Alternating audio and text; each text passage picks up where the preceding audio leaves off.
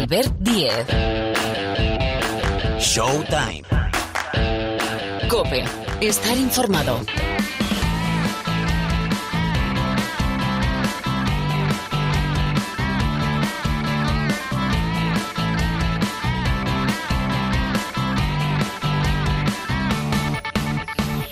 ¿Qué tal? ¿Cómo estáis? Bienvenidos Showtime, bienvenidos al capítulo de esta semana, gracias a los habituales, bienvenidos, bienvenidas, los nuevos. Baloncesto en Vena, más o menos 60 minutos para disfrutar de lo que es noticia, información, análisis, las voces de los protagonistas, como Fotis Katsikaris. Vamos a escuchar en breve al nuevo entrenador del básquet Girona. Sale Salvacamps del banquillo gerundense, vuelve a la Liga Endesa Fotis Katsikaris. Vamos a analizar esta llegada y cómo está el básquet Girona, siete derrotas seguidas con Pilar Casado. Os voy a recordar después los partidos de la vigésima jornada de la Liga Endesa, donde hay movimientos, por ejemplo, en Basconia y también en Málaga.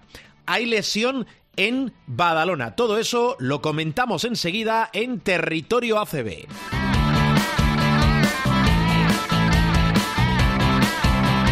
Y recordad que esta es semana de Euroliga, como es habitual, solo una jornada, la 23. El jueves, vaya partidazo. Real Madrid Olympiacos, viernes, dos grandes partidos. Un duelo español Basconia-Valencia y el Armani Barcelona. Ahí en territorio NBA hay que preguntar bueno, vale la pena ir a los. Sí, vale la pena ir a los juegos, pero hay que preguntar por la selección de Estados Unidos, que es eh, una colección de cromos y estrellas, por el jugador del momento, que es Joel Embiid, y porque en Milwaukee, este es el podio de noticias, llega Doc Rivers. Hay cambio de entrenador. Todo eso y más con Rubén Parra, con Miguel Ángel Paniagua, nuestro profesor, en la recta final el supermanager, dice Gil que hoy viene con sorpresas. Bueno, la primera sorpresa es que hoy nos analiza bases pensando en la Copa del Rey, que no queda tanto, ¿eh? 15 de febrero en el Martín Carpena de Málaga. Marc Paires y Sergio López en la sala de máquinas. El saludo al micrófono de Albert Díez. Esto es Showtime.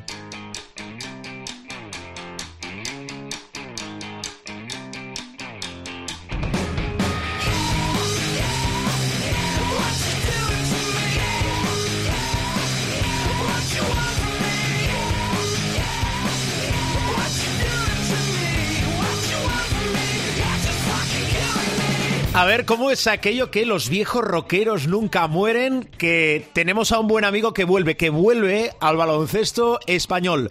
Fotis Katsikaris es el nuevo entrenador del básquet Girona como recambio de Salva Camps. Me gusta el, el, el, juego dinámico, ¿no? digamos, de jugar rápido, y por supuesto de, decisiones que tiene que tomar el equipo las mejores posibles. Del tema táctico en ataque, si hablamos de encontrar, digamos, el talento o las, las virtudes que tiene cada jugador, por supuesto defensivamente hay que hacer un trabajo, encontrar la manera de ganar el partido el domingo. De momento firma hasta final de temporada. Es cierto que la situación es muy negativa, sobre todo la dinámica, porque son siete derrotas seguidas de un equipo que empezó como un tiro la temporada y que fue, esto es muy periodístico también, le colgamos el cartel de equipo revelación al inicio. Pilar Casado, ¿qué tal? ¿Cómo estás? Muy bien, y vos, buenas a todos. Muy buenas, Pilar. Eh, lo que se pueda explicar, ¿has hablado con Fotsis? Eh, sí, sí. Ya lo sabías. Es que al final hago, hago llamadas que valen la pena, ya lo sabéis. Eh, vamos a ver. Eh, la situación yo no la pintaría tan fea. Es verdad que eh, llama la atención la racha de siete derrotas consecutivas y que la trayectoria del equipo no tiene nada que ver a la de la primera temporada de la Liga Andesa. Pero, pero, cuando tú te ves semana tras semana los partidos del básquet Girona, eh, primero te das cuenta de eh, probablemente tiene un déficit estructural. Es verdad que se cambiaron muchos jugadores, se mantuvo inicialmente en la primera temporada el bloque de ascenso a la Leboro y luego se han hecho algunos cambios. Evidentemente adolece de un 5, probablemente es algo que van a mirar en el mercado. Yo creo que la cabeza de Mark está un 1 y un 5, ¿vale? Porque, bueno, pues no terminan de cuajar. Y luego es verdad que los roles eh, de jugadores que ascendieron de Leboro y que se mantuvieron en la, en la mm, plantilla la temporada pasada, pues por ejemplo, Paul Figuera se marchó al Monbus Obradoiro, el rol que tiene eh, Fielerup no tiene nada que ver con el del año pasado, eh, tampoco, a mí por ejemplo me pareció un jugador muy interesante, el de Rocco Prakacin, que también eh, cambió Girona por las islas, o por ejemplo la progresión de Eric Vila, un hombre que llamó Sergio Escariola a las elecciones. Pero partamos de probablemente esos dos puntos débiles en el puesto del 1 y del 5. Entonces, Salva Camps, pues eh, la verdad es que antes, mira, hice yo el partido de, del básquet Girona eh, el otro día eh, con el Río Breogán y la verdad es que mm, no da la sensación de que estén o que estuvieran excesivamente bien centrados. Mira, hay una jugada en la que Fielerup le da un mandoble sin venir a cuento a Quintela y fue una descalificante directa. Es decir, los nervios estaban un poquito probablemente más altos de lo que deberían. ¿eh? Que tiene, que tiene siete victorias. Vale que la victoria del Río Breogán el otro día y el básquet a Verás, pues ha puesto la parte baja de la tabla un poco patas arriba. Lo digo porque, bueno, eh, está Palencia, que ya empieza a ganar algún partido. Vamos a ver cómo le sienta a todos estos equipos el parón de la Copa. El Río Breogán gana a Girona y gana muy bien, le levanta el básquet a Verás. Y ahora el Río Breogán, que está metido en ese pozo, deja, bueno, deja, se le termina la Basketball Champions League, es decir, se va a centrar solo en jugar la Liga Endesa y está Monbus Obradoiro. Y a partir de ahí hay una tostada de equipos con siete victorias que bueno, pues eh, evidentemente eh, lo que ha buscado Vázquez Girona es un revulsivo, pero eh, yo creo que hay un déficit mayor dentro del equipo, porque todos sabéis que ha habido cambios en la directiva de Margasol, que tampoco, por cierto, ayer tampoco aclaraba mucho sobre su futuro, decía que en un mes, bueno, pues em, en fin, se busca director deportivo, entrenador ya hay. Fotis estaba, bueno, desde que volvió de Estados Unidos eh, estaba en Atenas, estaba en Grecia trabajando para Novasport, pero evidentemente eh, pues a todos los buenos rockeros y a todos los entrenadores lo que les gusta pues es entrenar. Claro. Bueno, pues que tenga toda la suerte del mundo. El estreno el domingo al mediodía. Después os repaso los partidos de la vigésima jornada de la Liga No lo tiene fácil, ¿eh? Covirán Granada, ¿eh? No, no, no lo tiene fácil y dentro de 10 días va a la pista del líder el Real Madrid. Bueno, casi nada, el calendario al final, pues, pues es el que es, ¿no? Por cierto, que lo que apuntaba Pilar, muy importante, en eh, el anuncio de la destitución de Salva Camps, Margasol ha dicho que a finales de este mes de enero va a decidir qué hace, porque a muchos les puede parecer que Margasol se ha retirado. No, oficialmente retirado no está. Otra cosa es que vuelva a jugar, pero vamos a ver qué hace. Ha dicho Margasol que a finales de mes lo decide. Oye, eh, Casado, eh, dos de bases. Eh, Sansuperi, que deja Unicaja, se va cedido al Tizona Burgos de la Liga Leporo y a Basconia llega un base norteamericano, Jordan Theodore, firma hasta final de temporada, viene de jugar en Francia. Sí, en el caso de Jordan Theodore eh, es un jugador que ya coincidió con Dusko Ivanovic, quiero recordar que fue en la etapa de Besiktas. Es un jugador ya veterano, viene por la lesión de Chris Kioza, eh, porque evidentemente, bueno, los equipos de Euroliga no se pueden permitir eh, estarse varias semanas o varios meses a estas alturas de la temporada con un problema en el puesto de base. Vamos a ver lo que aporta. Y Mario, bueno, es otro de esos jóvenes talentos que tenemos unos cuantos pues de esas generaciones que van entre el 2001 y el 2006 y que, bueno, para que no se pare la progresión de Mario, porque es un jugador de cara a futuro eh, francamente interesante, pues Unicaja lo que ha dicho es, mira, pues a partir de ahora y hasta final de temporada te vas a Tizona y luego ya veremos, porque evidentemente en Unicaja a día de hoy los minutos están complicados con Kendrick Perry, con Alberto Díaz, en fin, hay problemas y entonces mejor que salga a que se quede sin eh, prácticamente jugar, ¿no? Bueno, pues apuntado está. Eh, he leído una entrevista de Yul que dice que tiene como mínimo para un par de años más de baloncesto. A ver si es verdad, hombre. Eh, yo siempre he dicho que Sergio Yul se ha ganado el derecho a hacer con su carrera deportiva lo que quiera. Claro que sí. Y es verdad. La pena es que los problemas en la fase a plantar le han llegado en un momento en el que deportivamente estaba muy bien. Es de los mejores momentos que yo recuerdo de Sergio Yul en los últimos tiempos. Bueno, pues ha tenido que parar así es el deporte. Muy bien, Casado. ¿Algo más que el pueblo, la parroquia deba saber? No, que yo sepa, ¿no? Esa pausa Oye, por cierto, por dime, cierto, dime, dime, Pero que se pueda eh, explicar, eh. Cuidado, cuidado, cuidado, cuidado. Eh, la Peña, eh, ojito, lesión de Andrew Andrews, una rotura fibrilar. Vamos a ver cuánto tiempo en el dique seco. Sí. ¿eh? Isquios, pierna derecha, lesión muscular, mal tema. Porque fíjate que después de perder eh, contra el intratable París Basket, que solo ha perdido una, un partido en, en la Eurocup, eh, empiezan a surgir esas dudas de jugadores a ver a qué nivel están. Estaba bien ¿eh? el Juventud de Badalona hasta el momento, pero bueno, vamos a ver. Sí, yo a mí reconozco eh, haberme, perdonadme la expresión, haberme enamorado de Michael Rusic. Me parece un jugador de un talento y de una progresión brutales, pero creo que hay algo que no cuaja en el equipo de Carlos Durán de momento, y es ganar fuera de casa. Asignatura pendiente, efectivamente. Muy bien, Pilar. El Liga, em, el Liga ha ganado dos, ¿eh? Sí, Dos sí, sí, en la primera digo. vuelta. Bueno, vamos a ver cómo se le da. Eh, Casado, te escucho la semana que viene. Cuídate mucho y un beso muy fuerte, enorme. Otro. Hasta ahora.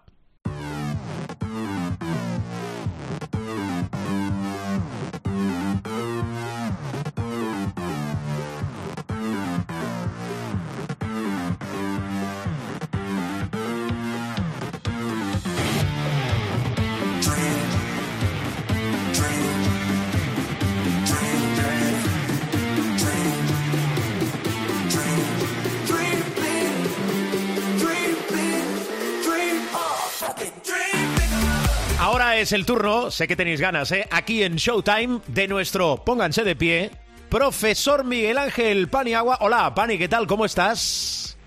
Muy buenas. Muy buenas. ¿Cómo ha ido tu semana? Que hace programas que no te lo pregunto. Bien, bien. La semana ha ido bien, tranquila, con las clases habituales, radio, eh, etcétera. O sea que bien, bien. Eh, no, no nos podemos quejar, como decía aquel. Periodista, docente, representante, eh, hombre multidisciplinar. Está entretenido Miguel Ángel Paniagua. Oye, voy a arrancar por, yo creo que lo que era un secreto a voces, que tú ya apuntaste y que se ha plasmado en lo que es el equipo USA para los Juegos Olímpicos de París de este 2024. Eh, presentarse habrá que presentarse. Pero de inicio esto da mucho miedo, profe. Han reclutado a todo. Ya sabes que esto es muy periodístico de otro Dream Team para los Juegos Olímpicos de París 2024. Bueno, sí. eh, para los medios de comunicación que nos gusta a veces hiperbolar, eh, sí, hiperbolizar, mejor dicho, sí. Yo creo que Dream Team solo ha habido uno. Sí, estoy de Eh, acuerdo. Todos los demás equipos, el de Barcelona 92, en los. Juegos Olímpicos de Barcelona. A partir de ahí se ha hablado del Dream Team 2, 3, 24, pero da igual. Eh, para mí Dream Team de verdad solo hay uno, porque además siempre digo lo mismo, ¿no? Uno puede discutir eh, la potencia del equipo que fue, por ejemplo, a Pekín y que el equipo español, por cierto, eh, tu- lo, lo tuvo eh, dando mucha guerra. Eh, yo en temas de, de lo que es eh, la cancha de baloncesto, lo que son los jugadores, estoy dispuesto a entrar siempre en discusión, por si alguno me quiere decir que el equipo donde estaba Kobe Bryant, etcétera, pues bien, eh, los equipos de LeBron James, todo eso está muy bien. Pero para mí Dream Team solo hay uno porque además ese Dream Team no solamente ganó la medalla de oro en los Juegos de Barcelona 92, sino que además contribuyó desde el punto de vista eh, de lo que ya es marketing y de lo que es imagen de la propia Liga NBA a una expansión internacional brutal de la propia liga y lo que es más importante, a una sensación de emulación por parte de los jugadores internacionales desde la perspectiva de Estados Unidos eh, que empezaron a querer ir a la NBA eh, al haber visto a sus ídolos en Barcelona 92, ¿no? Eh, hubo una primera generación de jugadores europeos con entre y eh, internacionales, ¿no? Entre otros, ah, pues el, el, ah, jugador alemán Dick Nowitzki, Tony Parker, Manu Ginobili, Yao Ming, etcétera, etcétera, hasta nuestros días con esa segunda generación post Dream Team Barcelona 92 que ahora encabezan pues entre otros Jo- Jokic, Antetokounmpo, eh, Doncic, etcétera, ¿no? Por lo tanto, para mí Dream Team eh, solo hay uno. Dicho esto, lo que tú apuntas, pues es verdad. Es decir, la preselección están prácticamente, vamos, prácticamente no, están todos Hmm. en esta preselección, todos los buenos, pues asusta y evidentemente, como hemos dicho muchísimas veces, Estados Unidos tendría capacidad para hacer dos o tres equipos eh, que ganaran eh, oro, plata y bronce en unos Juegos Olímpicos, a priori, ¿no? Pero también es verdad que cada vez hay menos distancia. Habiendo distancia, esa distancia cada vez es menor. El, el otro día veíamos uh, en clase precisamente los resultados, uh, analizábamos eh, el Dream Team de Barcelona 92 eh, y la diferencia entonces frente a Croacia, que fue el equipo que le dio más guerra, frente a otros equipos, fue eh, terrorífica, ¿no? Eh, con medias de 50 puntos de distancia. Hoy en día yo creo que incluso el mejor equipo de Estados Unidos no tendría, o sea, yo creo que ganaría el oro, pero no tendría la sensación de dominio aplastante que tuvimos en Barcelona 92. Buena esa. Coincido absolutamente con todo en tu análisis. Bueno, hay que decir, eh, poniéndole eh, números y nombres también a lo que ha explicado Miguel Ángel, que es una preselección de 41 jugadores que tiene que quedar en 12, eh, mirando y ahí escudriñando. Grant Hill es el director deportivo del Team USA, Steve Kerr va a ser, es el seleccionador, y efectivamente en esa lista, obviamente encabezan LeBron, Kevin Durant, Stephen Curry. Mm, yo creo que ahora mismo, claro, con una lista larga de 41, no se queda nadie fuera ahora mismo, ¿no, profe? No, no, no, están todos uh, todos los que tienen que estar y, bueno, evidentemente de ahí habrá que elegir uh, 12. Eh, yo creo además que eh, habrá algunos que, que pudieran estar y no están, pero bueno, dependerá un poco de, de Steve Kerr porque al final pues tiene que determinar uh, que qué estructura de equipo es la mejor dentro de los jugadores preseleccionados, ¿no? Pero hay un jugador, eh, uno, que por su capacidad, y ya lo dijimos aquí también, porque fue uno de los últimos en determinarlo, puesto que estaba eligiendo país, por así decirlo, tenía tres opciones, y me refiero a, a la mega estrella de los Philadelphia 76ers, Joel Embiid. Eh, Embiid es el jugador eh, fundamental en este equipo, porque sin ser pivot hace muchísimo daño en el juego interior, sin ser un jugador eminentemente exterior hace mucho daño, con su versatilidad también en el juego exterior, y es un jugador que va a dar auténticos quebraderos de cabeza a los equipos rivales por su versatilidad. Dicho esto, además, eh, este es el, típico jugador que puedes decir, bueno, ¿Qué haría yo si fuera Steve Kerr? Pues tendría un equipo con Joel Embiid y 11 más.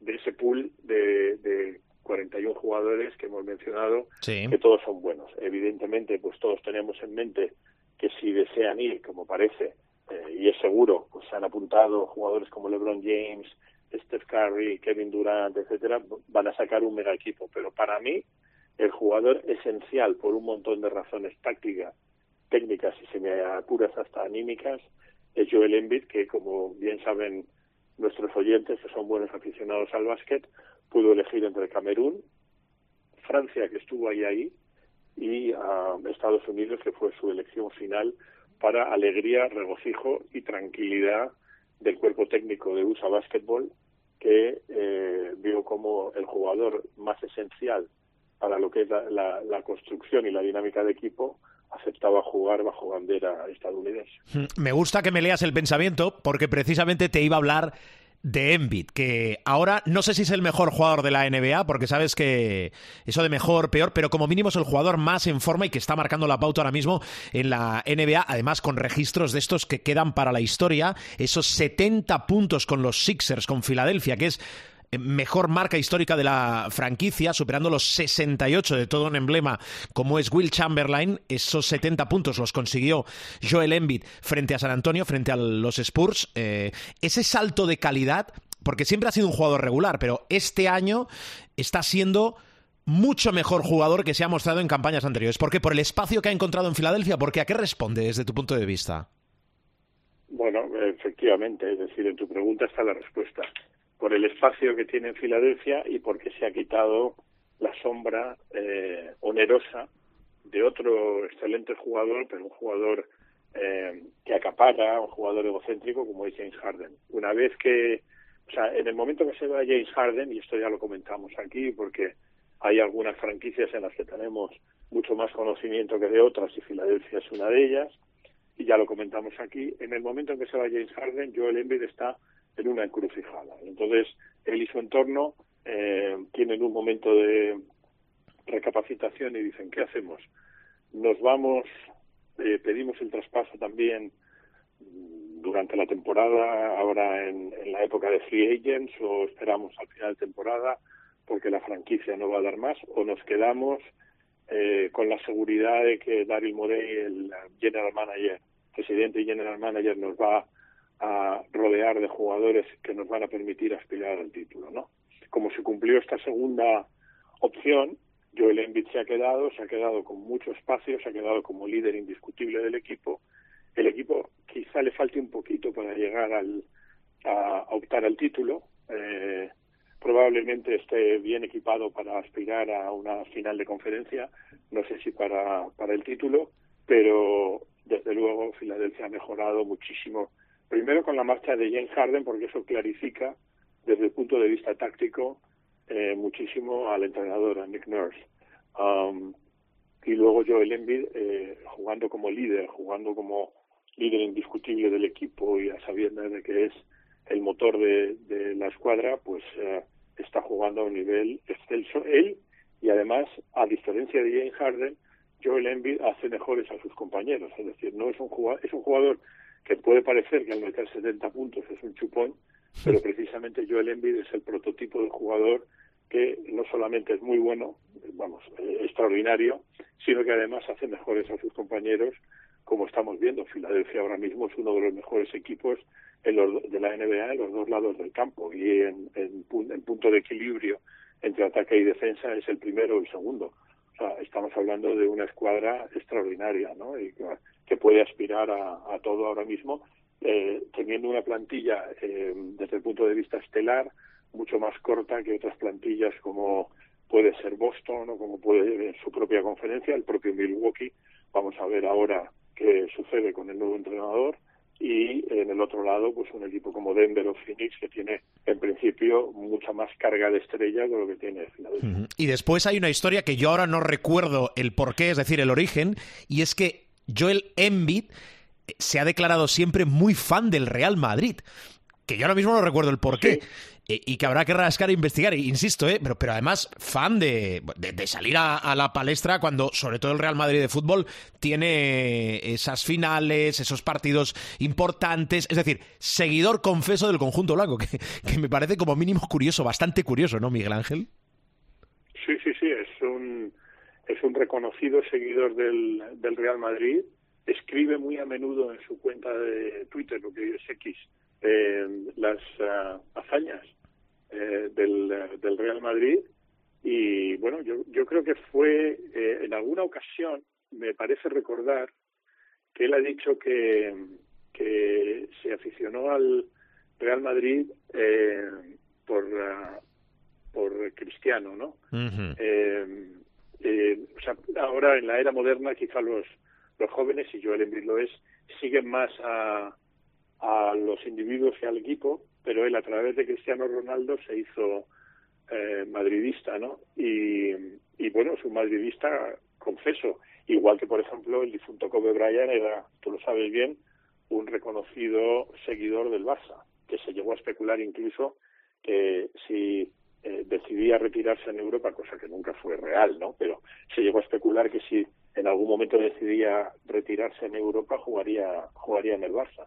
Eh, bueno, hay varios jugadores de, sin olvidar Steve Nash, que era eh, ha sido siempre un hincha declarado de los Spurs, del Tottenham, y por supuesto por, por cuestiones financieras también del Real Mallorca en, su momento, ¿no? Cuando, cuando Robert Sarver compró eh, la mayoría accionarial del Real Club Deportivo Mallorca.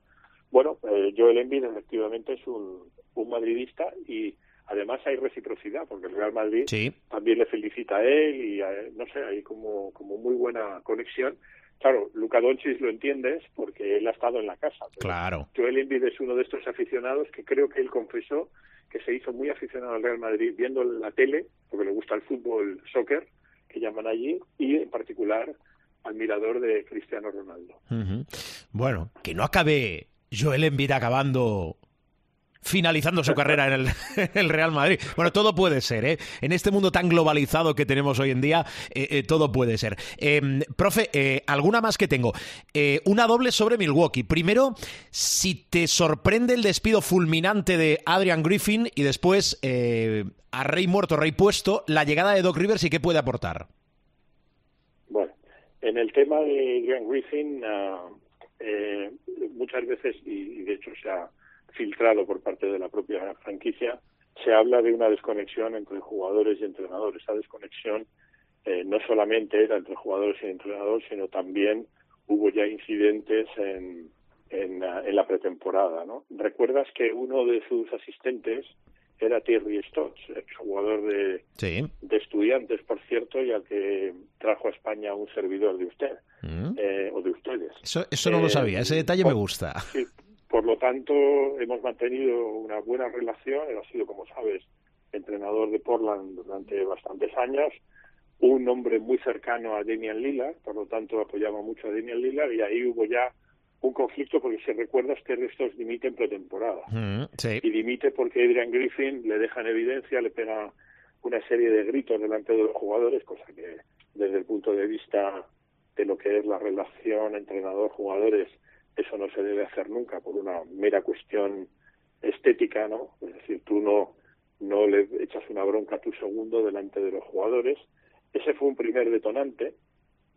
Si Terry Stotts no hubiera dimitido en su momento por una cuestión de dignidad, eh, ahora mismo sería entrenador de, de, Milwaukee, porque gustaba mucho, pero bueno, como el equipo, el club había apostado por Adrian Griffin, pues le mantuvieron. Ese fue un primer detonante. Y luego, hay otro gran detonante que es ah, que pierde no, no solamente la conexión con los jugadores, sino como sucede ahora en la NBA moderna, pues ha perdido el, ah, digamos, ah, el prestigio, digamos, el respeto. El respeto quizás es una palabra muy fuerte, pero digamos la confianza de la megaestrella Giannis Antetokounmpo. ¿no? Y a partir de ahí, si tu estrella pierde la confianza en ti, como normalmente tiene además línea directa con el mando, con lo que es la, gestión de la franquicia, la gerencia, pues ah, el entrenador está muerto. Y poco importa en este caso que eh, tuviera un récord ah, muy positivo de victorias derrotas. ¿no? Es de hecho el entrenador despedido en la NBA con mejor registro porcentual, sin contar los interinos. Por lo tanto, ha, sido una concatenación de, de, sucesos que han llevado a despedirle. Al final del día es que Adrian Griffin era un entrenador novato, eh, responsable de un equipo muy potente, con jugadores eh, muy importantes y jugadores con ego, eh, como Yanis, que no tiene tanto ego, pero Damian Lillard sí, y bueno, diversos incidentes, empezando por el de Terry Stotts, alguno en el vestuario también, alguna congelación de ideas en momentos muy concretos en un partido muy apretado, y todo eso hace perder la confianza a los jugadores, particularmente a, a Yanis, y ahí se produce el despido. ¿Qué sucede? Pues que ahora, como tú decías, a Rey muerto, que era un entrenador rookie, un entrenador novato, pues Rey puesto que es un entrenador hiperveterano como Doc Rivers, ¿no? que ha llevado a equipos a finales, que ha, conseguido un título de campeón. bueno, se habla de que es un entrenador que luego en los playoffs no termina de rematar, no terminan de rematar sus equipos, pero ciertamente lo que ha hecho Milwaukee ha sido suplir a un entrenador con eh, poca experiencia o ninguna como entrenador jefe por un entrenador de prestigio, por un entrenador con mucha experiencia y muy aceptado por los por los jugadores. O sea, ¿te gusta el cambio, te gusta la opción y qué crees que puede hacer Doc Rivers con Milwaukee, sobre todo en esta segunda parte de la temporada y con lo que tiene Milwaukee? Probablemente aspirar con con toda solemnidad a una final de conferencia, ¿no? eh, si el equipo no tiene tumulto interior, si Demian Lila eh, funciona como tiene que funcionar, Yanis asumimos que, que va a ser siempre Yanis, eh, es un equipo con un potencial extraordinario y le puede, yo creo que el, gran rival de Milwaukee es Boston, mm, pondría un poco como lo que llaman en inglés Dark Horse Candidate, es decir, el candidato oscuro, el que uno no se espera a Filadelfia, pero van a estar ahí, o sea, ahí se va a asar el pollo, ¿no? Entre, entre Boston, Milwaukee y Filadelfia yo creo que, que va a estar eh, la cosa y desde luego Milwaukee con Doc Rivers lo que sí aporta es eh, grandísima experiencia en el banquillo y desde luego muchísima más eh, capacidad de convicción a los jugadores por lo que es y por lo que representa.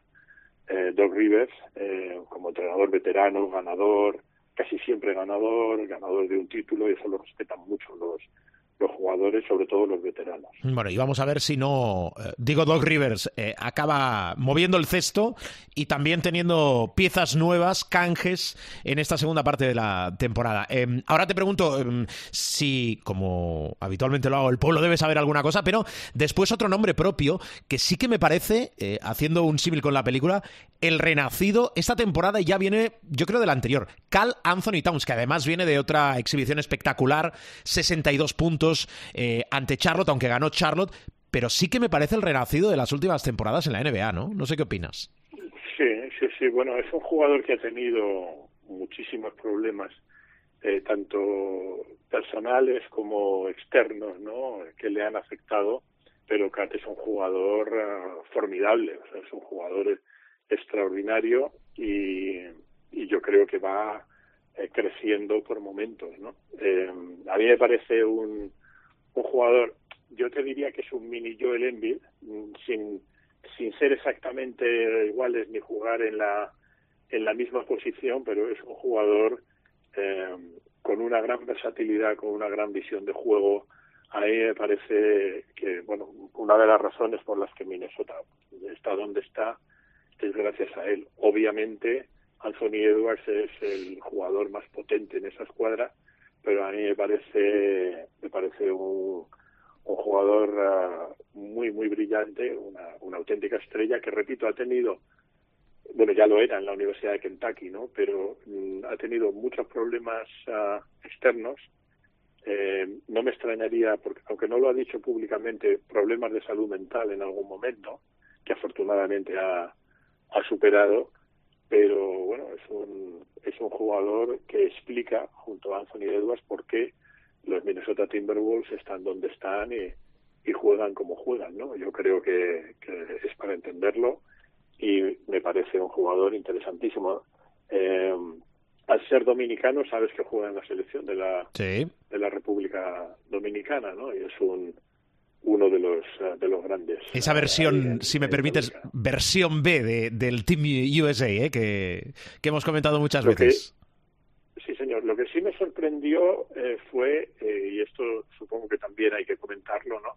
En estos 62 puntos que anota ante, ante Charlotte, a pesar de que es un esfuerzo, como dicen allí, perdedor, me sorprendió bastante el entrenador Chris Finch, el entrenador de los Wolves, cómo le ataca, ¿no? Eh, hablando de una actuación repugnante, dando a entender que es una actuación insolidaria, uh, bueno, en este caso más eh, en plan, pensaste en ti mismo antes que en el equipo, los 62 puntos no me sirven de nada, y bueno, llegar a, llegar a cuestionar la, no solamente el papel de Towns, eh, sino el papel colectivo del equipo, hablando, si recuerdas, de una actuación, creo recordar que usa revulsive, o sea, repugnante en, en defensa. Uh -huh.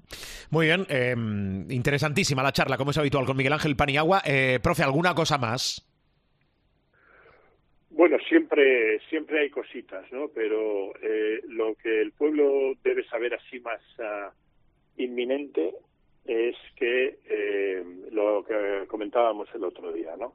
Que la NBA está pensando seriamente, esto tengo que profundizarlo más y hablarlo con gente de la NBA, pero sí. en principio la NBA eh, está barajando la posibilidad de ser accionista de la cadena televisiva ESPN, Uh, lo cual a mí me parece muy interesante desde el punto de vista del modelo de negocio, porque sería la primera vez que una liga es uh, acciona, accionista de, de, una televisión y creo que es un paso más hacia una ecuación difícil de resolver que es la obsesión que tiene particularmente el comisionado Adam Silver con la gente joven. Es decir, eh, la gente joven eh, está mucho más en el ordenador que en la televisión desde luego la televisión convencional se queda atrás, es decir, esta televisión eh, que no es interactiva y tal, los jóvenes en todo caso no están por la televisión. Hay una generación entera que viene que se llaman los cornevers, que es eh, los que nunca han estado eh, con la cuerda que o con el cable que quiere decir que nunca han tenido un contacto con la televisión.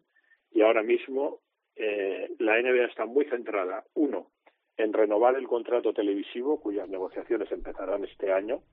Se habla de que van a doblar el, el precio del paquete. Estaríamos hablando de un global de eh, 7.500 millones de dólares que es una barbaridad eh, eso crea además un tope salarial mucho más alto por lo tanto vamos a ver sueldos estratosféricos en la clase media, media alta de la NBA, por, supuesto también en la clase alta, y uh, el, el, gran foco de atención, teniendo en cuenta que la liga ahora está estable, tiene paz social porque está eh, pues uh, muy tranquila, porque no hay eh, riesgo ni de paro ni de, por parte de los jugadores, ni de lockout, ni de cierre patronal por parte de los propietarios de franquicia. Ahora está muy centrada en el tema televisivo y una de las variables que baraja es hacerse accionista de una cadena televisiva para también tener no solamente, eh, digamos, eh, una voz, sino tener voz y voto eh, a la hora de estructurar transmisiones y particularmente hacerlas más atractivas para este sector de población que se le escapa no solamente a la NBA, sino al fútbol nuestro, al fútbol de ellos, al béisbol, etcétera. O sea, hay gente joven que, que no se que no se pone a ver la televisión. Yo tengo alumnos de primer año que, que no conocen lo que es la televisión como la entendemos mi generación y la tuya, ¿no? Sino que eh, ven, si ven algo lo ven por otros medios, por el ordenador, por el móvil, etcétera. Y claro, la NBA depende mucho de las suscripciones y una manera de, de mejorar, digamos, todo lo que es el producto sería inmiscuirse no solo con voz que tiene ahora, sino también con voto. Muy bien, pues apuntado queda. Sería, bueno, eh, otro paso más y, y, además un cambio importante, ¿eh? pero vamos a ver cómo evoluciona. Eh, vamos a apuntarnos esta fecha y la de la semana pasada, que lo viene explicando Miguel Ángel Paniagua. Pani, te deseo unos días muy felices y la semana que viene Igualmente, nos reencontramos. Igualmente, querido. Gracias, amigo. Cuídate. Muchas gracias el profe Paniagua aquí en Showtime. Seguimos porque tenemos, hombre, tenemos más cosas, claro.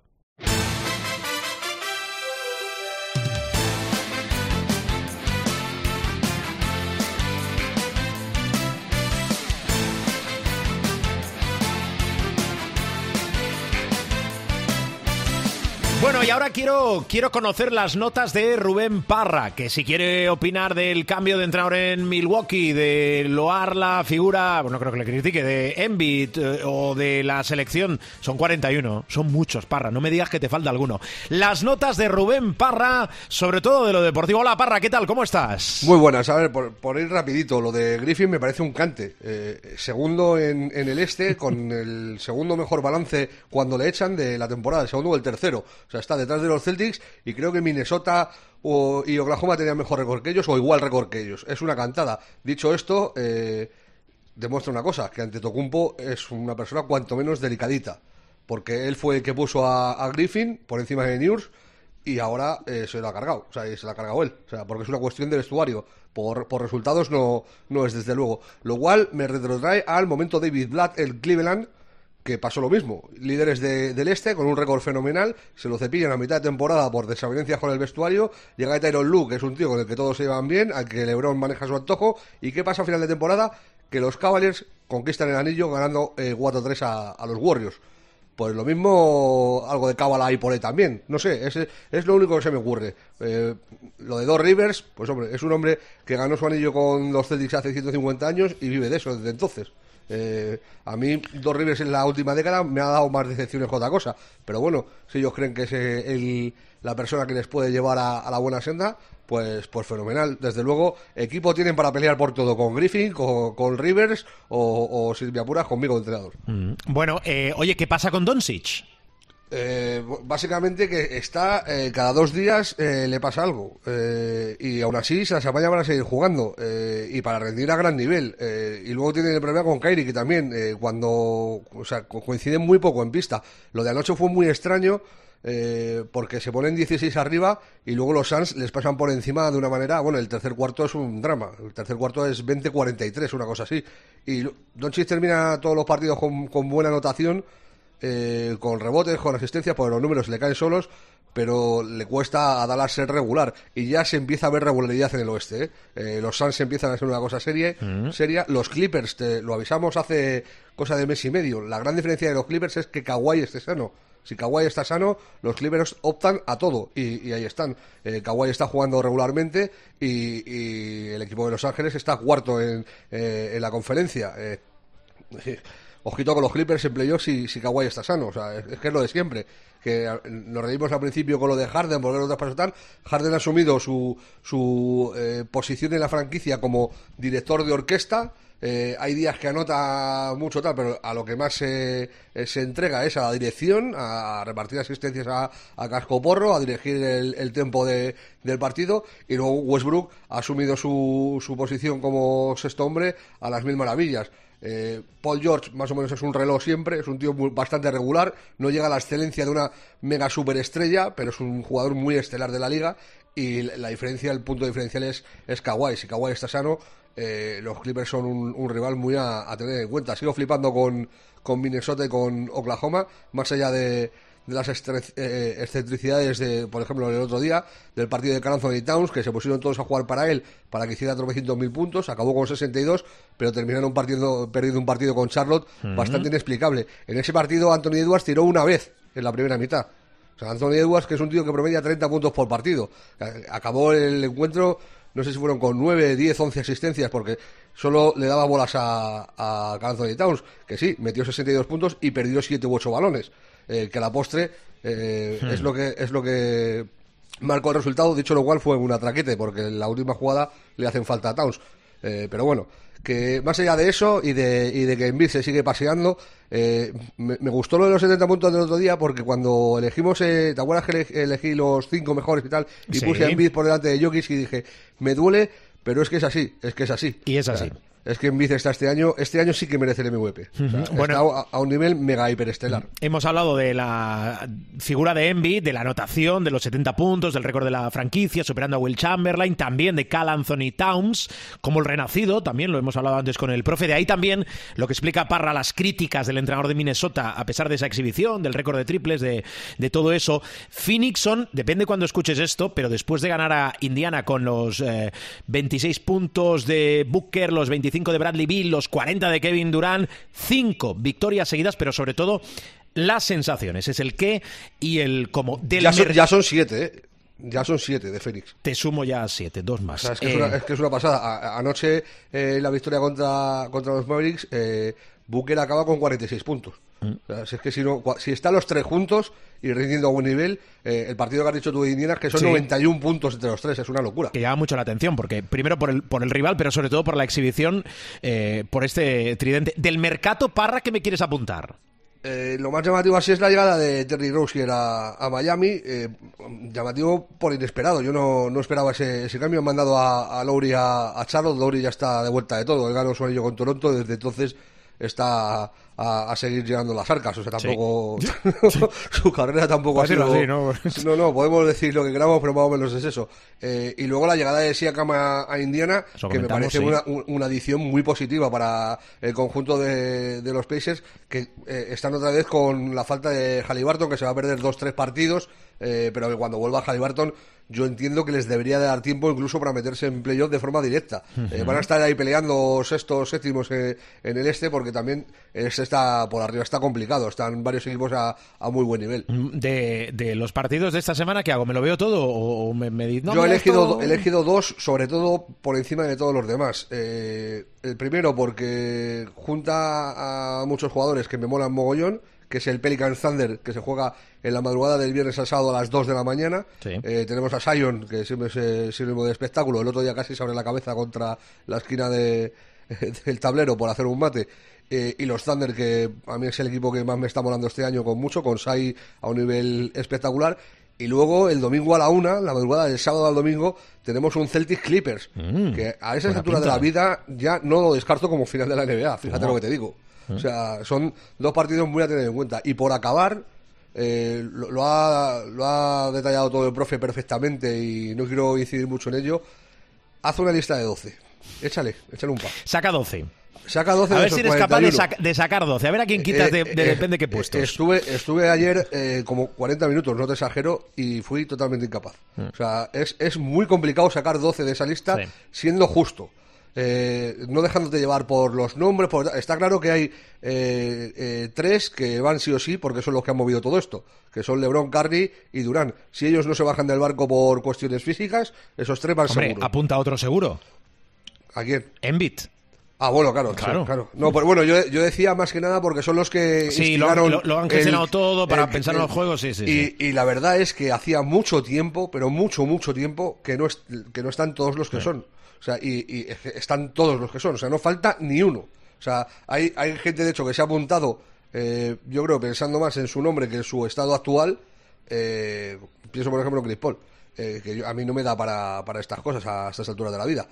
Pero eh, la lista es, es, es dramática. O sea, Bueno. es dramática para el resto de selecciones del mundo, claro. ¿Cómo era aquello? Si no son Micro Machines. No son los auténticos. Efectivamente. Parra, gracias. Cuídate mucho. Abrazo fuerte.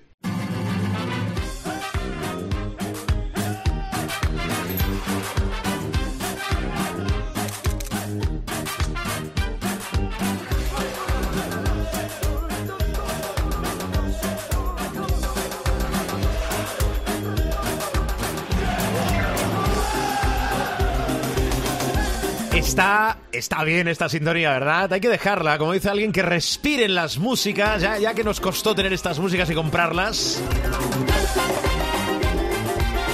Es como muy carnavalera, ahora que va a acabar ya este mes de enero casi, casi, ¿eh? y que va a entrar el mes de febrero, que es un mes típico, habitual de carnaval. Es como carnaval es nuestra liga privada, carnaval y montaña rusa, que serían una mezcla fantástica, que quiere decir ir disfrazado en un coche que va muy rápido y sube y baja. Hola Gil, ¿qué tal? ¿Cómo estás? No, no, no desvíe usted la atención. ¿Por qué?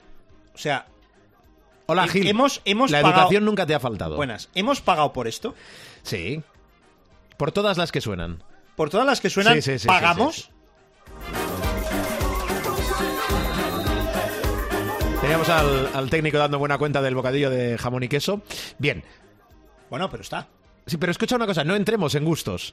Eh, las músicas. No, no, no, no, no, no, Ese jersey no, que llevas, por ejemplo. No entro- no entro en Imagínate, gustos. a lo mejor vas por la calle y alguien te dice, oiga, mm, no me gu-", Y tú dirás, no mire. No mire. Claro. No, no, pero, pero, pero yo. Todo esto es para, para. Todavía no hemos dicho la puntuación. No, pero Imagínate. el que, el que me mira o no la me mira. deplorable el que- actuación no, que, que el habrá tenido este el tipo. que me mira o no me mira Sí. no ha pagado por mirarme o no mirarme. Sí. Mirarme o dejar de mirarme es gratis. En la puntuación de esta semana, jornada número 19 de la Liga Endesa, la ACB. 1-9. Jornada 19, 1-9. 206,6. Hombre, espera, espera, espera, espera. Repetimos. que no tengas que poner rever. 206. co- Espérate que lo voy a volver a mirar. Sí, míralo bien porque parece raro, ¿eh? 206,6. ¿Es récord esta temporada? Sí, por supuesto. ¿Y sí. por qué ese tono apagado? Porque, porque las puntuaciones Porque- han sido de 400. Porque nos falta eso. Nos Sí. falta. Nos No, falta. el- el- el- la mesa y el micro no, que si no nos suena falta, mucho. nos falta la, la guinda, la guinda, la guinda para, para, para, porque Pero con 206 con... ¿Con qué? sí, el 100, 206,6, el Pero- ciento y pico de la, de la jornada. ah, o sea, no estamos ni en el top 10. Bueno, a ver, el, ganador De de la- jornada ha hecho 246. Es que este, ¿Quién es? Los patrones. Madre mía. Mi admiración. Su manager es el patrón. Claro. El equipo son, El equipo los, son los patrones, que es Y plural. el manager es el, el patrón. ¿no? Oye, Es que esto- lógico. Esto, tiene, esto tiene. eh, El segundo, yo creo que con el segundo equipo te sentirías, el segundo de la jornada te sentirías más identificado. A ver, venga. Palmero quinto. ah, Me- que no sabéis lo que es un palmero. No, no, no, Me lo tengo que tomar. no os preocupéis, en el próximo podcast os lo explico Vale, lo que sí, es un, sí. un- Haremos, un especial. un Robert Palmer, eh, Robert Palmer. Es- Irresistible. Yo Es por esa sí pagaría. De eh, tercero, Los Invencibles 01. Cuarto, Twin Peaks. Y quinto, Dimitris Diamantidis. Bueno, no está eh, mal, no está mal. a ver, eso de general- la jornada. la esto era de la La, jornada. 206,20, qué bien. 206,20. Eh, la general Gil. La general. Quinto, Paparajote Steam. Con Sticky al comando, 3.381,4. Sí. Cuarto, yo pensaba que esto era futbolero. Box to Box, The Pin Down, 3.388,2. Tercero, Fénix con 2X. Javi MH, 3.403,4. Segunda, se ha colocado la Borregona de Big Basu. Vamos a ver hasta dónde llega la borregona, si Sí. le da para, para seguir tirando del... de- o no. salto de calidad. Efectivamente, 3.000 este posiblemente haya hecho el salto de calidad esta jornada. 3.414,4 no es noticia. Líder, St. John's Red Storm, la tormenta roja de San Juan, que ya está en 3.426,6. A ver si te pego un atraco o no. ¿En qué posición estamos en la general? Me, tu pega- equipo. me pegas un atraco, pero vamos. Yo creo que estamos en el rondando el 1500. Ah, estamos en la posición 1500. Está bien. Está bien. Eh, la ironía en radio no funciona. Está bien. No te creas, ¿eh? No funciona. Con unos segundos No. así de silencio no, no, ni radiofónico. siquiera, ni siquiera con pausa valorativa. Vale, nos, la- la ¿nos recuerdas el equipo que ha conseguido 206,20 puntos, que es un orgullo? Pues Casi mira- te diría que es el récord de, tuyo. Pues mira, pero no de esta porque- temporada, porque sino de todas tus temporadas. Y porque se me escapó algo por ahí, pero bueno. ¿Ves? Me equivoqué. ¿Ves? Al final hice eh, 1-2-1 de banderitas Sí. y me equivoqué. Porque sacrifiqué a Montero y tenía que haber sacrificado a Travis Belhains. Eh, y Dani Pérez, el hombre de Manresa en los bases. Aleros, Musa, Gesoña, Sedekerskis y Scrap. Aquí la apuesta esta jornada era Santi Justa. Y dentro, tu amigo, tu hermano, tu protegido, tu ahijado, tu, tu ídolo, Billy Hernán Gómez, con Ethan Hub, Chima Moneki y Paseknix, el hombre de Palencia con P, que se incorpora al equipo y que nos ha dado un precioso 34. esta Vale, jornada. con esto, Con cambios esto. a la vista. Déjame que recuerde que la próxima jornada, vigésima jornada, 20 señor. ya, ¿eh? Que se va a disputar Ya se va acabando esto, qué alivio. No, hombre, todavía queda, ¿eh, Gil? Gracias Ya, a Dios. ya, ya, Próximo 14. fin de semana, cuatro partidos el sábado. Surne Bilbao Basket, Casa de Mon Zaragoza, Mm. Lenovo Tenerife, UCAM Murcia, Baxi Manresa, Breogán, Mm. Moraván Andorra, Juventud de Badalona. Y, atención, el domingo, cinco partidos. Se estrena Fotis Katsikaris en el banquillo No de Basket Fotis. Girona, te lo prometo. Basket Girona, Covirán Granada, Dreamland Gran Canaria, Real Madrid, Basconia, que tiene chico nuevo en la oficina, Es verdad. Obradoiro, Barcelona, Thunder Palencia y Valencia ¡Ahí Basket va! Paseknix va a Barcelona. Madre mía, y. Valencia Basket Unicaja Málaga, que es partidazo. Paseknix saliendo del equipo en Venga, 3-2-1. cambios a la vista. En 3-2-1-0. Eh, es que, es que. Ethan Hub contra el Madrid, mm, candidato a salir. Candidato a salir.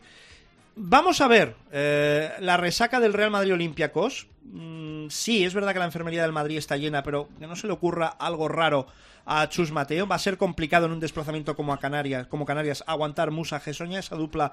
Ahí posiblemente va a entrar Santi Justa. Sí. Y claro, si hago 1-2-1 de banderitas, ya no puedo tocar nada más. Tengo que aguantar a Hernán Gómez, tengo que aguantar a Dani Pérez, no me puedo tirar a Alberto Díaz. Y no sé, Montero trae Belhains, vamos a volver a mirar. Casa de Mon va a Bilbao mm, y Montero recibe a Juventud. No sé, no sé, no sé, ya veremos. ya Vale, veremos. hay muchas dudas en este equipo para la próxima hay- jornada. hay dudas, dudas. En el horizonte tenemos la Copa. dudas. En el horizonte la Copa que arranca el 15 de febrero en Málaga, en el Martín Carpena. Y vamos a jugar un poquito. Todavía queda, queda bastante. Pueden pasar muchas cosas, pero hoy nos vamos a centrar en los bases. Si tienes que hacer, que debes, tu manager para la Copa, ¿qué bases tienes que llevar? ¿Qué opciones damos? Siempre digo lo mismo. Eh, o yo siempre voy a hacer lo mismo. No vamos. vale Fede Ramiro. No, no vale Fede Ramírez. No, no, no, no, ni Nacho Rodríguez. No, déjalo estar. Eh, claro, has de visualizar el bracket. Sí. Traduzco. Has de mm, intentar anticiparte a lo que va a pasar. Es decir, si Madrid va a eliminar a Murcia o no, si Unicaja va a eliminar al Barça en una teórica semifinal o no, eh, el derby catalán, hombre, Sí. Bueno, bueno, bueno. con todo el cariño del mundo, ¿eh? Espérate, no, es- no tengo espérate. nada, pero espera, bueno, sí, espérate, espérate, pero vamos, visualizar el bracket y a partir de ahí, claro, confeccionar el equipo, porque si resulta que el primer día te quedas con seis fuera, pues eh, adiós. Entonces, bases, ¿qué haría yo?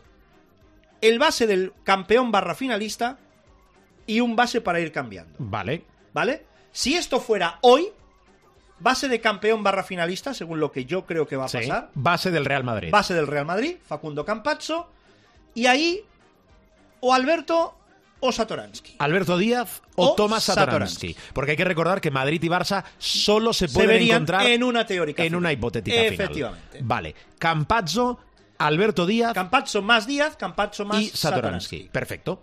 Aunque, La- claro, Sí. como igual si tú dices que vas a ir cambiando después de cada ronda ah, uno de los dos bases, es decir, apuestas por el base del campeón y apuestas por, por otro base, Tampoco es mala opción un estándar que siempre suele rendir a las grandes citas, véase Marceliño Huertas. Marceliño Huertas, Campazzo, Díaz, Campazzo, Satoransky, Díaz, Campazzo, Satoransky, Huertas. Campazzo, Huertas. Perfecto. La semana que viene haremos lo mismo, pero con los aleros, que ya tendremos muchos más nombres Para volvernos encima a de- equivocar, más que nada, de la no, mesa. no Gil, eh, has trabajado bien.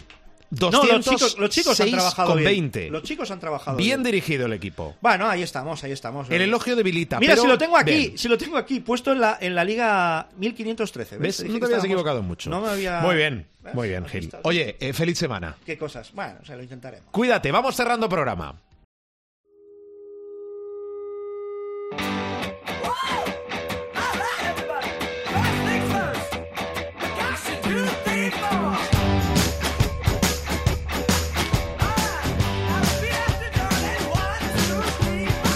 Bueno, pues nos vamos, bajamos la persiana del capítulo de esta semana. Como os digo siempre, esto es Información Servicio, habitamos, estamos siempre en nuestra web www.cope.es. Repito, www.cope.es en los principales kioscos de descarga donde podéis escuchar todos los capítulos, no solo el capítulo de esta semana y con información puntual del mundo del baloncesto en los diversos espacios informativos de esta casa y sobre todo en The Americans los jueves por la noche con lo que es noticia en el deporte de Americans, deporte norteamericano, lo que es noticia del baloncesto y más historias en el partidazo de Juanma Castaño. Gracias por escucharnos, gracias por descargarnos. Feliz semana y que el baloncesto os acompañe.